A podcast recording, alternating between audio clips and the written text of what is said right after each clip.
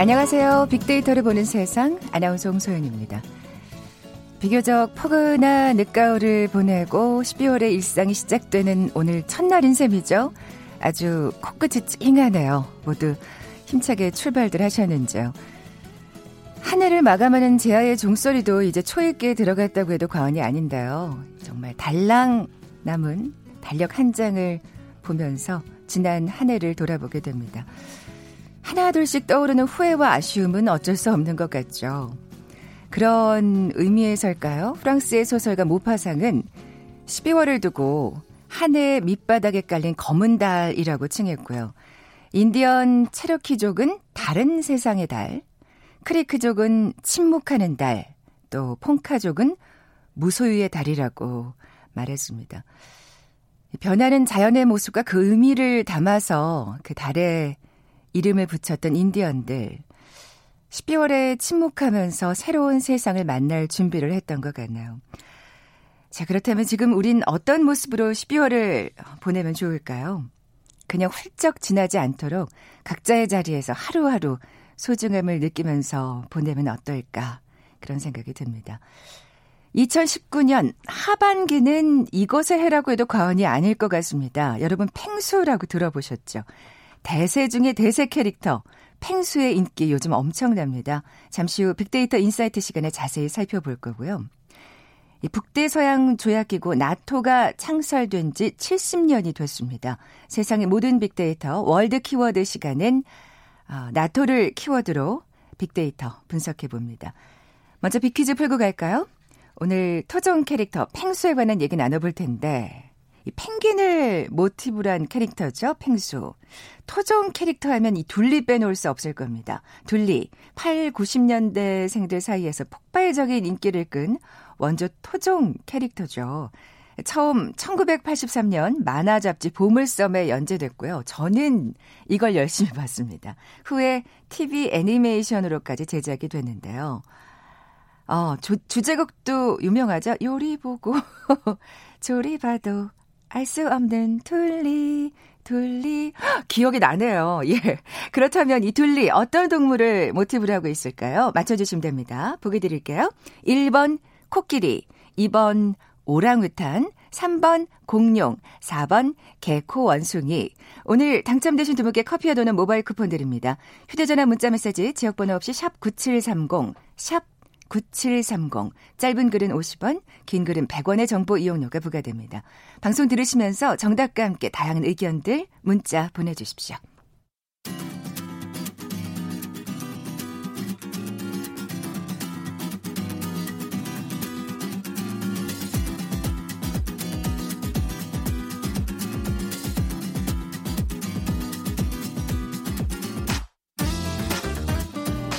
데이터는 시그널이다. KBS 일라디오 빅데이터로 보는 세상. 세상의 모든 빅데이터.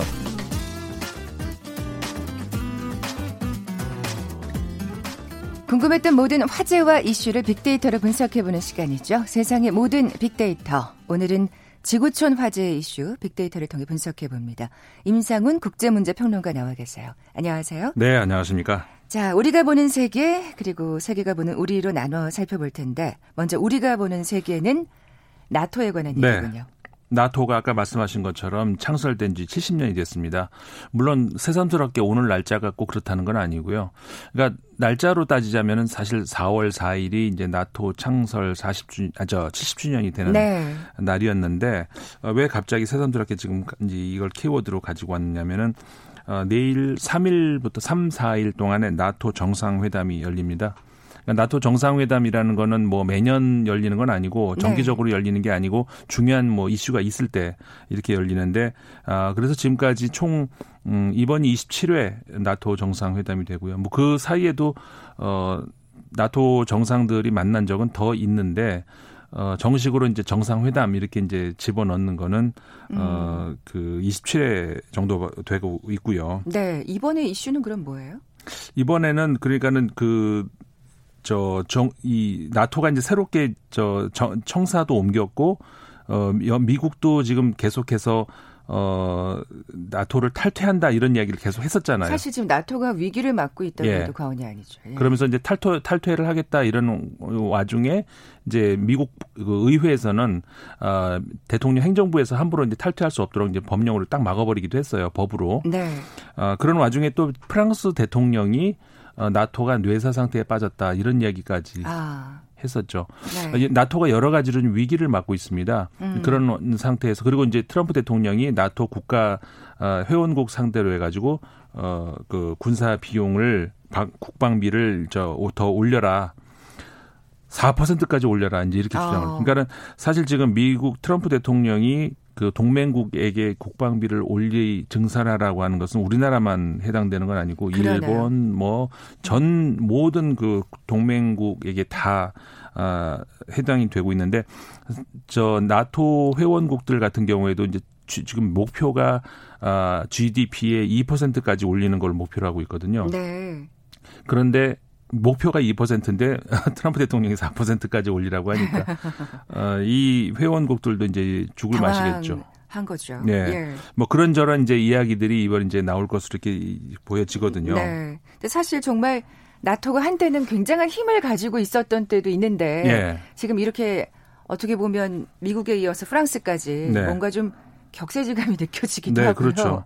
사실 처음에 나토, 그러니까 북대서양 조약 기구의 약자 아닙니까? 이게 만들어진 것은 1949년에 아, 당시에 2차 세계 대전이 끝나고 얼마 안 됐을 때잖아요. 네. 근데 2차 세계전 대전 때는 이제 그, 그 연합군 쪽이 어, 미국, 영국, 프랑스, 소련 네. 이런 나라들이 같이 있었고 그다음에 독일을 상대로 또 이탈리아를 상대로 싸우지 않았습니까? 그런데 이제 독일이 그 당시 나치가 패망한 이후로 독일을 이 점령 분할 이 통치하는 과정에서 이 동쪽을 이제 소련이 그리고 서쪽을 어, 연합군 측의 나머지 국가들 그러니까 미국 영국, 프랑스 이런 나라들이 이제 분할 대체적으로 이렇게 되게 크게 보면은 이제 그 4분의 1 정도씩 나눠 가졌는데 네. 그때 이제 소련이 어이 동베를린뿐만 아니라 서베를린 베를린도 수도니까 나눠 갔지 않았습니까? 네. 근데 그때 그 베를린으로 가는 그 길을 이렇게 봉쇄하는 그런 그 일을 했었어요. 네. 소련이 그러면서 이제 대위기에 빠지면서 어 미국이 그 아주 유명한 일인데 그 베를린 봉쇄라고 해 가지고 봉쇄가 된 상황에서 이제 갈 길이 없으니까는 항공기로 통해 가지고 이렇게 저 물자를 전달하고 이런 아. 유명한 일이 있었는데 이렇게 되면서 소련에 대한 어떤 그 뭐라고 할까 급이 그러니까 냉전이 시작된 거라고 시작이 되는 어떤 그런 예, 그렇죠. 이렇게 되겠네요. 되면서 예. 그, 그 전부터 사실 이야기는 나왔었는데 왜냐하면 어, 소련의 그 위- 분위기가 참 심상치 않다. 음, 그런데 어 바로 이 사건을 이- 계기로 해 가지고 어 유럽 많은 국가들이 안 되겠다 이게 우리 동맹군을 만들어야겠다라고 음. 하면서 급하, 급하게 만들어진 그것이 이제 처음에 11개국이 어 모여서 만든 것이 이제 이 북대서양 조약 기구였죠. 그러니까 소련에 대항하기 위해서 어떻게 보면 사실 그때는 뭔가 한 가지 목표로 똘똘 뭉칠 수가 그렇죠. 있었는데 그렇죠. 지금은 사실 그렇지가 않은 그렇죠. 거잖아요. 왜냐하면은 그 예. 90년대 들어오면서 이제 그 소련이 붕괴되고 러시아가 되면서 그 동유럽도 이제 모든 체제 저그 체체가 됐잖아요. 그러면서 이 동유럽 국가들이 나토로 가입을 하는 상징적인 사건이 이제 있었죠. 음, 그러면서 이제 이 사실은 그, 그 당시에 그 나토의 전략이 잘못됐다라고 하는 것이 지금 나토 그 회원국들도 전부 인정을 하는 건데 네. 왜 그러냐면은 어, 사실 그때 이제 동유럽이 사실상 그 붕괴가 되면서 어 흡수 통일 아, 통일이 아니라 흡수하는 그런 형식으로 이렇게 나토가 확장을 했던 네. 것이 전략적으로 큰 미스였다. 아. 왜냐하면 이것이 사실 그 러시아를 배제한 것은 아니었지만 사실상 러시아를 염두에 두고 러시아를 견제하는 그런 듯한 이 어떤 그 스탠스로. 나갔거든요. 예. 그러다 보니까는 어, 러시아는 당시에 옐친 대통령은 친유럽 쪽이라고 할 수가 있었는데 네. 아, 이렇게 되면서 러시아가 유럽에 대해서 경계심을 가지고 더 어떻게 보면은 현재의 어떤 상황처럼 이렇게 어떤 대립하는 듯한 그런 체제로 어 더 이렇게 가게 된 거죠. 아. 사실상 그 나토의 전략적인 실패였다. 그리고 그 이후로는 그러니까 사실상 그 나토에 나토에 대항하는 바르샤바 조약 기구라는 것이 있었는데 그건 해체됐잖아요. 네. 근데 그것이 해체된 것으로 끝난 게 아니라 상하이 어, 협력 체제라고 하는 새로운 또 어떤 나토에 대항하는 듯한 그런 체제가 만들어지면서 음, 결국은 이제 나토가 그럼 왜 있지? 이렇게 돼버린 거죠. 네. 사실 또 그런데다가 뭐 이제는 유럽도 여러 가지로 자기네들 나라 위주로 이제 목소리를 내는 상황에서 네. 똘똘 뭉치기가 쉽지는 않은 것 같아요. 그렇죠. 이 나토가 지금 상황이 복잡해진 것이 해진 것이 뭐 여러 가지가 있습니다. 그러니까 어 사실상 미국의 전통적인 나토는 어 나토의 그 국방비가 어마어마합니다. 그러니까 네. 미국 같은 경우를 치자면 생각을 하자면 미국 전체 국방 예산의 70%가 나토로 들어가는 것이고요. 음, 그러니까 사실상 나토를 미국이 좌지우지한다라고 할 수가 있는데 네. 사실 그, 사실상 그래 왔죠. 그렇죠. 그리고 이제 사실 유엔군이라고도 있지 않습니까? 네. 그럼 유엔군이 있는데 굳이 나토가 굳이 지금 또 예. 필요할까? 그러니까 이제 이게 존재 이유가 계속 부딪히는 거예요. 그렇죠. 예. 근데 유엔군은 그 상임이사국에 어, 러시아와 중국이 있잖아요. 그러니까 미국이 마음대로 못하는 것이 아. 있죠. 근데 나토는 미국 마음대로 할 수가 있거든요. 네. 그러니까는 거의 뭐 미국의 그 뒷, 뒷마당이 된 듯한 이런 것에 대해서 유럽 국가들이 굉장히 불만이 불만이. 굉장히 많죠. 네. 그런데 그 와중에 지금 트럼프 대통령이 들어오면서부터는 나토를 탈퇴한다고 국방비 이제 우리 쓰기 싫다는 탈퇴한다는 그런 입장이 나면 그러면 유럽 국가들은 어, 그러면 나토가 더 이상 존재할 이유가 음. 없다. 그러면서 어, 프랑스의 그 마크롱 대통령도 또 뇌, 그렇게 뇌사 상태에 빠졌다. 센 발언을 한 예, 거고요. 이렇게 되면서 어. 왜냐하면 프랑스 같은 입장에서는 정작 유럽의 그 어떤 그 위기라고 할까요? 아니 위협이 된다 그럴까? 이런 것은 그 사하라 사막 지역으로 해가지고 이제 저기 아, 아프리카의 중부 북부 그 사이 그쪽으로 지금 그 IS 잔재 네네. 세력을 비롯해서 테러 세력들이 그쪽으로 막 몰려 들어오거든요. 근데 그거를 막아야 된다는 그런 입장을 프랑스는 계속 견지를 하고 있는데 그게 나토에서 잘 안 먹혀요. 아, 힘이 되지 못하는군요. 그래서 음. 최근에 트럼 저 프랑스의 그 병사 13명이 거기서 사망하는 일이 있었거든요. 네, 네. 그러니까 프랑스 입장에서는 이거 나토는 뭐 하러 있냐 이런 생각을 음. 할 수가 있는 것이죠. 네. 그리고 특히 그 터키도 나토의 그 회원국으로서 가- 아주 강한 어, 국가죠. 저기 국방비로 따지면은 그 나토 회원국 중 2위입니다. 어. 그런데 최근에 그 시리아의 쪽으로 그 반경 그러니까 이 국경 넘어서 4km 정도를 안전지대라고 해가지고 남의 나라 땅으로 넘어가서 안전지대를 만들어 놓은 그런 일을 했잖아요. 아. 그러는 와중에 그런 과정에서도 또 러시아와 협력하는 그러니까 같은 나토국 회원국 아, 안에서 예. 그럼 이게 뭐지? 굉장히 복잡하네요. 이렇게 되면서 네. 이제 아 이거는 뭐 더 이상 그 나토가 존재할 이유가 없다 이런 음. 얘기들이 나올 수밖에 없는 것인데 네. 뭐 최근에 와가지고는 메르켈 총리 독일 총리나 스토텐베르크 그 나토 사무총장 같은 경우에 좀 수습하는 이런 발언을 하고 있는데 글쎄요. 굉장히 복잡한 그런 그러니까요. 양상에 놓여 있습니다. 70년을 맞아서 이제 내일부터 정상회의가 다시 열린다고 하는데 또 어떤 얘기가 나올지 또 네, 주목해 보겠습니다. 네. 자, 이번에 세계가 보는 우리 살펴볼 텐데 키워드는요? 신남방 정책 이렇게 생각해 봤습니다. 어, 그, 최근에 네, 한 메콩 정상회의가 네, 생각이 나네요. 그렇죠. 우리 지난번에 저희 그래 중계 때문에 좀 늦게 들어가기도 했잖아요. 그랬었잖아요. 어, 사실 지난주에 부산에서 이제 큰- 사실 굉장히 큰 국제 대회가 있었던 거죠. 네. 한 아세안 그다음에 이어서 한 메콩. 그러니까 아세안이 더 큰 규모고 어, 아세안 국가 안에는 이제 그 인도차이나 반도뿐만 아니라 그 밑으로 어, 말레이시아라든가 인도네시아 이렇게 섬 나라들도 필리핀까지 다 포함이 되는 것이고 어, 메콩은 그 안- 인도차이나 반도 안에 있는 다섯 개 나라를 메콩 국가라고 네. 이렇게 하는데 어, 이번에 한 메콩 정상회담은 1회라고 할 수가 있죠. 처음 열린 겁니다. 그러니까는 그만큼 지금까지는 외교장관으로 이제 어 회담이 진행돼 왔었는데 이번에 처음으로 정상회담으로 격상이 된 것이고 그렇죠. 그래서 아웅산 수지 여사도 또 방한을 했고요. 그렇죠. 예. 처음으로 이제 근데 이제 그 메콩 국가들뿐만 아니라 아세안 국가들이 사실 우리나라 입장에서 굉장히 중요한 음. 파트너입니다. 네. 그런데 그 지금까지 제대로 된 뭐라고 할까 대우를 못 받았다라고 할 수가 있는데 사실 그 통계를 따져 보면은 그 우리나라와 이 교역 양 이런 것들이 굉장히 크거든요. 아, 그 우리나라 보통 4대국 우리가 이제 주로 상대로 하는 뭐 중국, 일본, 미국, 미국. 러시아 네. 그런데 이런 나라들과 비교를 해봤을 때 어, 우리나라와 이제 무역 관계를 보면은 어, 중국 다음으로 아세안 국가가 많습니다. 아. 그러니까 아세안 물론 아세안 국가 전체를 합쳤을 때지만은 네. 어, 미국보다 사실 많아요 교역량이. 아, 한국의 투자 한국의 이제 투자로 따지자면은 미국 다음으로도 아세안이고요.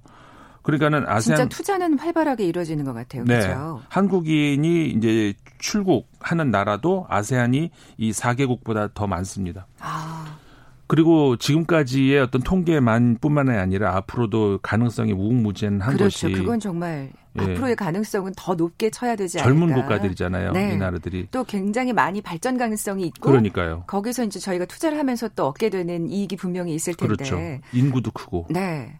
동남아 국가들 또한 그럼 이 한 아세안 정상회의라든지 한 메콩 정상회의에 관심이 많을까요? 그럼요. 이번에 그 참가한 국가들이 어 전부 다들 총리, 뭐 대통령 혹은 이제 국왕까지 그랬었죠. 참석하지 않았습니까? 예. 아, 그러면서 이제 그 해당 국가들에서 이제 일면 톱 기사들로 이렇게 사진과 함께 보도가 크게 되면서 한 죄송합니다. 한국과의 경제 협력 관계 앞으로의 가능성 이런 것들에 굉장히 관심을 많이 보였어요. 음. 그러면서 한국의 신남방 정책에 대해서 이제 관심을 굉장히 많이 보인 것인데 음. 왜냐하면은 어, 한국이 신남방 정책이라는 것이 이제 최근 이번에 문재인 대통령의 저기 취임 이후에 이 공약이기도 하면서 이제 강조가 많이 되고 있는 거 아니겠습니까? 그러니까 과거에 그 남 이 아세안 국가들과의 어떤 그런 어 관계 이런 것들이 제대로 된 대우가 없었다. 네. 그러면서 이제 어이 국가들도 그 사실들을 잘 알고 있어요. 음. 현 정부가 신남방 정책으로 해가지고 이 그 아세안 국가들과 앞으로 어더 많은 그 뭐 경제 교역뿐만 아니라 네. 다양한 의미에서의 교류가 있을 것이라는 것을 잘 알고 있고 굉장히 기대를 많이 하면서 보도를 하고 있더라고요. 네. 어떻게 보면 또 이를 계기로 새롭게 관계 정립을 할 수 있는 네. 네. 또 하나의 또 이벤트가 되지 않았나 싶은데요. 그렇죠. 아, 지금까지 임상훈 국제문제평론가와 함께했습니다. 고맙습니다. 네, 고맙습니다. 잠시 정보센터 헤드란 뉴스 듣고 돌아올게요. 내년도 예산안 법정 처리 시한인 오늘 여야가 패스트트랙 법안 처리를 둘러싸고 평행선을 달리며 법정 시한 내 예산 처리는 사실상 무산됐습니다. 백원우 전 청와대 민정비서관사나 특감반에서 일했던 검찰 수사관이 어제 검찰 조사를 앞두고 숨진 채 발견된 가운데 경찰이 해당 수사관에 대한 부검을 실시했습니다. 대학 수학능력시험 성적 발표를 이틀 앞두고 한국교육과정평가원 홈페이지에서 일부 수험생이 성적을 미리 확인했다고 주장하고 인증 사진을 올려 논란이 일고 있습니다. 11월 소비자 물가가 1년 전 같은 달보다 0.2% 상승해 4개월 만에 오름세로 돌아섰습니다. 아베 신조 일본 총리에 대한 지지율이 벚꽃 행사 파문의 영향으로 40%대 초반까지 급락한 것으로 조사됐습니다. 지금까지 헤드라인 뉴스 정원나였습니다.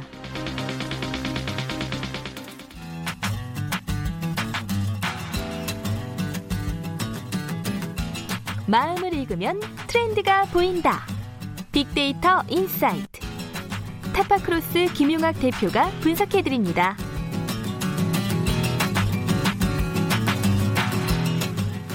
빅데이터를 통해 라이프 스타일과 소비 트렌드를 분석해보는 시간이죠. 마음을 읽으면 트렌드가 보인다. 빅데이터 인사이트. 타파크로스의 김영학 대표 나와 계세요. 안녕하세요. 안녕하세요. 먼저 빅퀴즈 내주세요. 네, 오늘은 펭수에 대한 얘기를 나눌 건데요. 토종 캐릭터 펭수는 펭귄을 모티브로 한 캐릭터입니다. 우리가 토종 캐릭터 하면 둘리를 빼놓을 수 없는데요. 친구들과 함께 떠나는 모험 이야기와 가족 간의 사랑을 느낄 수 있는 스토리로 지금까지도 많은 분들한테 사랑을 받고 네. 있습니다. 그렇다면 이 둘리는 어떤 동물을 모티브로 하고 있을까요? 1번 코끼리, 2번 오랑우탄, 3번 공룡, 4번 개코 원숭이입니다. 네, 정답 아시는 분들 저희 빅데이터를 보는 세상 앞으로 지금 바로 문자 보내주십시오. 휴대전화 문자 메시지 지역번호 없이 샵 9730, 샵 9730입니다. 짧은 글은 50원, 긴 글은 100원의 정보 이용료가 부과됩니다. 자, 오늘의 키워드 펭수입니다. 네. 저는 제가 이 캐릭터를 알고 있다는 것만으로도 왠지 좀 뭔가 이렇게 요즘 시쳇말로 인싸라고 하잖아요. 그렇죠. 네. 인싸가 된 듯한 느낌인 게 어떤 TV 프로그램을 봤는데 그 나왔던 어떤 출연자가 성대모사를 한 거예요. 이 펭수의 성대모사를. 네. 근데 정말 잘하더라고요. 그래서 우와 잘한다 이러고 막 보고 있는데 이 팽수를 아는 출연진과 모르는 출연진의 반응이 정말 극과 극이더라고요. 그러면서 네. 거기서도 그 진행자가 아, 이 요즘 트렌드를 아시는 분과 모르시는 분들의 차이가 이렇게 극명하게 나뉜다는 얘기를 했는데 네. 저는 요즘 트렌드를 아는 사람인 네. 걸로 확실히 인싸가 맞으시네요. 진짜 인기가 많죠. 네, 예. 거의 신드롬급이다라고 표현할 수가 있을 것 같은데요. 이 펭수 캐릭터는 펭귄 모습을 한 어린이 방송용 캐릭터인데 실제 어린이보다는 어른들한테 더 큰 인기를 맞아요. 끌고 있습니다. 예. 어른들의 뽀통령이다 뭐 이런 얘기를 할 수가 있죠. 펭수의 특징에 대해서 많은 분들이 궁금해하실 것 같아요. 네, 지금 잘 모르시는 분들을 위해서 한번 좀 소개를 네, 해주시죠. 어, 홈페이지에 소개된 펭수의 프로필을 제가 간략하게 요약을 해드릴 텐데요. 이 펭수는 작은 눈동자에 엉성한 표정을 갖고 있는 펭귄 캐릭터입니다. 펭수의 성은 남극 펭씨고요. 이름은 빼어날 숫자를 합쳐서 펭수라고 부르게 아, 됩니다. 아, 이 수가 그 수예요? 그렇습니다. 이 펭수를 세상에 내놓은 곳은 교육방송 EBS인데요. 나이는 10살이고 키는 210cm, 한 2m 정도 되니까 굉장히 예, 장신이죠. 성격은 의욕이 넘치는 편이고요. 물론 고향은 남극입니다. 포스트 뽀로로를 꿈꾸며 남극부터 우리 대한민국까지 헤엄쳐 왔다라고 자기를 소개하고 있어요. 이 펭수의 특기는 랩과 비트박스이고요. 취미는 대한민국 초등학생들 사이에서 화제가 되는 것은 무엇이든지 다 한다라고 얘기를 합니다. 음. 또 존경하는 인물은 자기 자신. 가장 기뻤을 때는 EBS 연급 연습생의 기회를 얻었을 때라고 얘기하고요. 가장 힘들었을 때는 남극 남극에서 한국까지 헤엄쳐 오는 시간이라고 얘기를 하고 있습니다. 네. 또 가장 하고 싶은 얘기는 요 자이언트 펭TV let's 구독이라고 해서 예, 스타성을 갖고 있습니다. 네, 네. 최근 10대의 모습을 고스란히 그러니까요. 간직한 캐릭터이죠. 그렇죠. 방탄소년단 좋아하고 맞습니다. 예. 어, 정말 캐릭터 설정을 아주 기발하게 잘했다는 생각이 드는데 어떻게 처음 등장하게 된 건가요? 네, 펭수가 처음 등장한 거는 EBS의 어린이 프로그램이죠. 생방송 톡톡 보니한이라는 프로그램에서 짤막한 코너가 있습니다. 자이언트 팽TV였는데요. 지난 4월에 론칭을 해서 이제 제법 시간이 됐습니다. 근데 이 4월서부터 모든 사람들한테 관심을 끌었던 건 아니고요.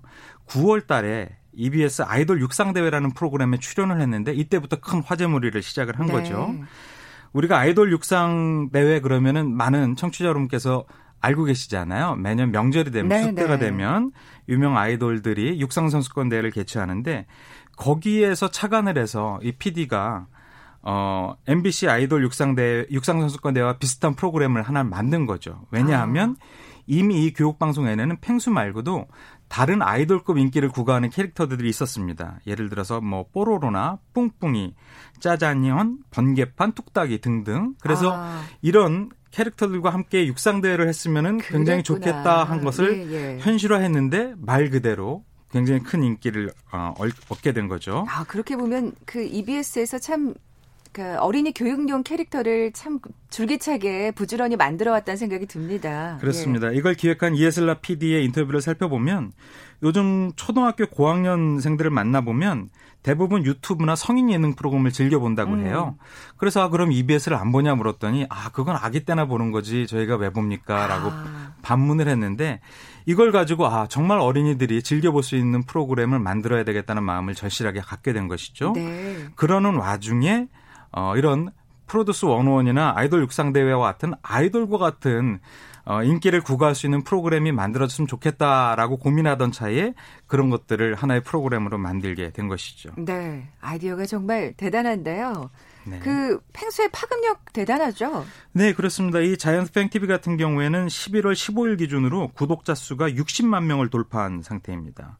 그 외에도 다른 방송국에서 정말 그러니까요. 초대가 물밀듯이 이어지고 있는데요. 뭐 예를 들어서 어, 마이리틀 텔레비전에서도 나왔고요. 또 SBS 예능인 정글의 법칙, 또 우리 KBS에서는 농담반 진담반에서 이적 제안을 받고 있다고 합니다. 이런 방송사뿐만 아니라 다양한 채널에서도 평소에 인기가 예, 어, 급상승하고 있습니다. 예를 들어서 국민청원 게시판에는 수신료를 올려달라고 하는 청원들이 많이 이어지고 있는데 왜냐하면 이 펭수라는 캐릭터가 교육적이면서도 유익한 활동을 하는데 도움이 되고 있어서 유아나 청소년 성인 모두한테 공감을 불러킬 수 있는 어, 이 방송국에 수신료를 올려야 된다라는 야, 청원이 있기도 하고요. 취향 저격이군요, 이게. 그렇습니다. 또 어, 외교부의 소개나 전반적인 홍보를 담은 영상에도 출연을 해서 외교부 장관과 악수를 하는 것이 어, 소개가 된 적도 있습니다. 부럽네요. 수신료를 올려달라는 청원까지 받다니. 네.